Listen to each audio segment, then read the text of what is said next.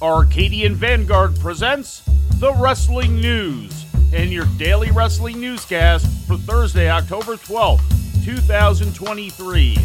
Good morning. I'm Mike Sempervive. We begin today with the results of Tuesday night's ratings war between NXT and AEW Dynamite.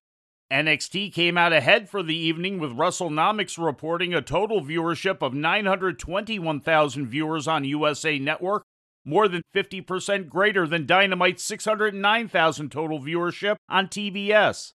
NXT also led the key 18 to 49-year-old demographic with a rating of 0.30 ahead of Dynamite's 0.26 key demo rating. Tuesday night marked the largest total audience and key demo rating for NXT since 2019. It also demonstrated a 7% audience increase from last week and 37% key demo increase. Meanwhile, Dynamite, airing in an unusual Tuesday night time slot due to postseason baseball Wednesday night on TBS, experienced a nearly 25% drop from last week's total audience and a 5% drop in the key demo rating. In CM Punk news, several reports have now confirmed that, in contradiction to previous rumors that have been circulating, WWE does not have interest in bringing back CM Punk, and there are no current ongoing talks between the two parties. In a report from Fightful, sources within WWE denied that any talks were currently taking place.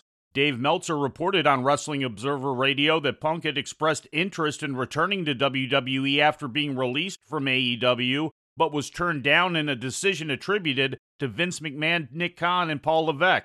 With Survivor Series taking place next month in Punk's hometown of Chicago, there had been rampant speculation on a possible Punk return to WWE. AEW is taking flack for an angle that aired on last Tuesday's Dynamite involving AEW World Champion Maxwell Jacob Friedman. The angle involved Juice Robinson of Bullet Club Gold threatening MJF with a roll of quarters with his name on it, and was a callback to comments made by Friedman, who was Jewish, about anti-Semitic bullying he experienced in his youth, in which children would throw quarters at him. The incident was reportedly pre-approved by both Robinson and MJF, and in part also references Robinson's history of using rolls of quarters as foreign objects, but nevertheless was interpreted by many critics as overtly anti-Semitic and especially poorly timed given the recent terrorist attack by Hamas against Israel. MJF defended the angle yesterday on Twitter, writing, quote, "I'm actually Jewish. I've actually gone through this. This is my real life, my story, and I look forward to giving catharsis to every single person who's ever been oppressed or bullied.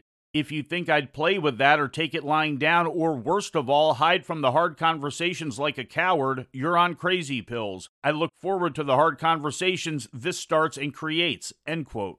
In legal news, AEW has settled out of court with mask manufacturer Composite Effects over a dispute regarding the rights to the design of Luchasaurus' mask, which was created by Composite Effects. The mask company objected to AEW's merchandising of its Luchasaurus mask design without their permission, which Composite Effects charged was a breach of the contract between the two companies. AEW had originally attempted to have the case dismissed, but that request was denied.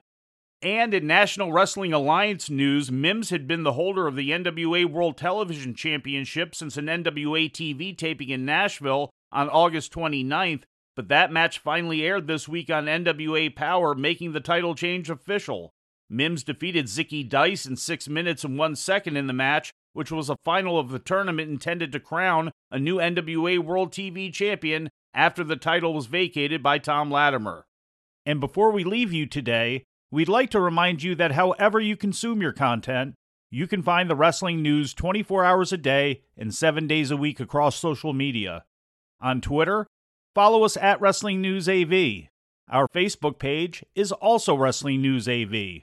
The Wrestling News can also be found on the Arcadian Vanguard YouTube page. And for those who utilize Amazon Echo devices, just tell Alexa to play the Wrestling News podcast. And remember to make sure you add podcast at the end. Once again, for daily updates, breaking news, and more, follow the Wrestling News across social media. And that's the news for today. If anything happens, we will be here to tell you about it. No clickbait, no paywall, just the Wrestling News. The Wrestling News is a division of Arcadian Vanguard, and the Wrestling Newscast is a production of the Arcadian Vanguard Podcast Network.